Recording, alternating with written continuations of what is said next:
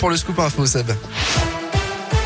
Et à la une, dans la région, vérité et justice pour Maëlys, la banderole déployée ce matin devant les assises de l'Isère à l'ouverture du procès de Nordal Lelandais.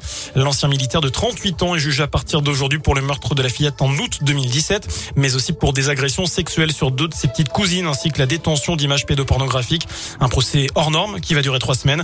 La famille de Maëlys ne s'attend pas à des révélations de la part de Nordal Lelandais. C'est d'ailleurs ce que dit Fabien Rajon, l'avocat de la mère de la petite fille.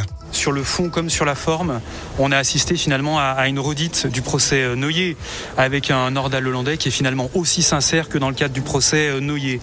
Nous, très clairement, on ne compte pas sur Nordal hollandais. On compte sur un dossier qui fait 23 000 pages, sur une instruction qui a établi la personnalité et la dangerosité de cet individu. Donc très clairement, ce n'est pas une surprise, mais nous allons avancer pendant, pendant trois semaines, je pense, vers, euh, vers la vérité. Non pas en comptant sur Nordal hollandais, mais en comptant sur le travail des, des enquêteurs. On a eu droit à une larme de Nordal hollandais, on a eu droit à des, à des excuses, mais ça ne valait très clairement pas grand-chose. Et vous allez vous suivre le procès de Nordal Lelandais, c'est la question du jour sur radioscoop.com. Vous avez jusqu'à 19h pour répondre sur notre site internet. Dans l'actu chez nous, un accident sur la 42 à hauteur de Léman hier soir. C'était en direction de Lyon. Trois véhicules se sont percutés sans gravité. Un seul blessé léger, un enfant de 6 ans conduit à l'hôpital pour des examens de contrôle. En bref, attention sur les routes avec cette vigilance jaune neige verglas dans la région. L'un est concerné jusqu'à demain matin. Dans le reste de l'actu, la nouvelle préfète de l'Ain a pris ses fonctions aujourd'hui. Cécile Bigot de Kaiser remplace dès aujourd'hui Catherine de la Roberti.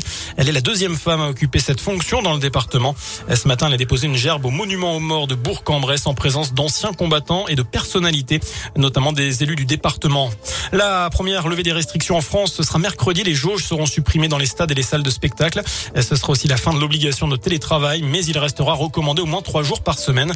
Fin aussi du port du masque généralisé en extérieur. Je rappelle aussi qu'il y a la dose de rappel obligatoire pour les pompiers et les soignants depuis hier. Euh, ceux qui n'ont pas reçu leur injection risquent la suspension sans rémunération. Les contaminations continuaient de baisser hier un peu moins de 250 000, mais pas le nombre d'hospitalisations. Un nouveau, numéro d'appel à témoins ce soir sur M6 au programme 4 affaires non résolues dont la disparition de Delphine Jubilard, cette mère de famille du Tarn qui n'a plus donné signe de vie depuis 2020. Son mari Cédric est en détention provisoire. C'est à partir de 21h10. À l'étranger, deux policiers allemands tués par balle lors d'un contrôle routier, annonce de la police de Kaiserslautern qui précise qu'une vaste opération de recherche des meurtriers a été lancée dans le sud-ouest du pays.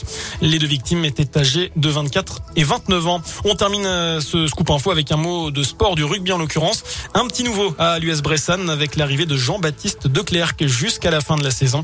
Pilier droit et international belge de 27 ans qui évoluait avec l'aviron bayonnais. Voilà pour l'essentiel de l'actu. L'info de retour dans une demi-heure, bien évidemment. Je vous souhaite une excellente fin de journée. Merci beaucoup.